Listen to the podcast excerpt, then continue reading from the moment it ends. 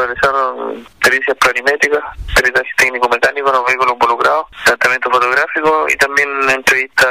a uno de los participantes que el otro lamentablemente fallece horas después del accidente en el hospital base de Puerto producto de las lesiones de una colisión que se generó en la ruta B815, la cual involucró a dos vehículos menores que por circunstancias que se investigan, colisiones por ellos que la Fiscalía de Puerto Montt requirió para poder determinar la, la forma y las circunstancias que este accidente ocurrió.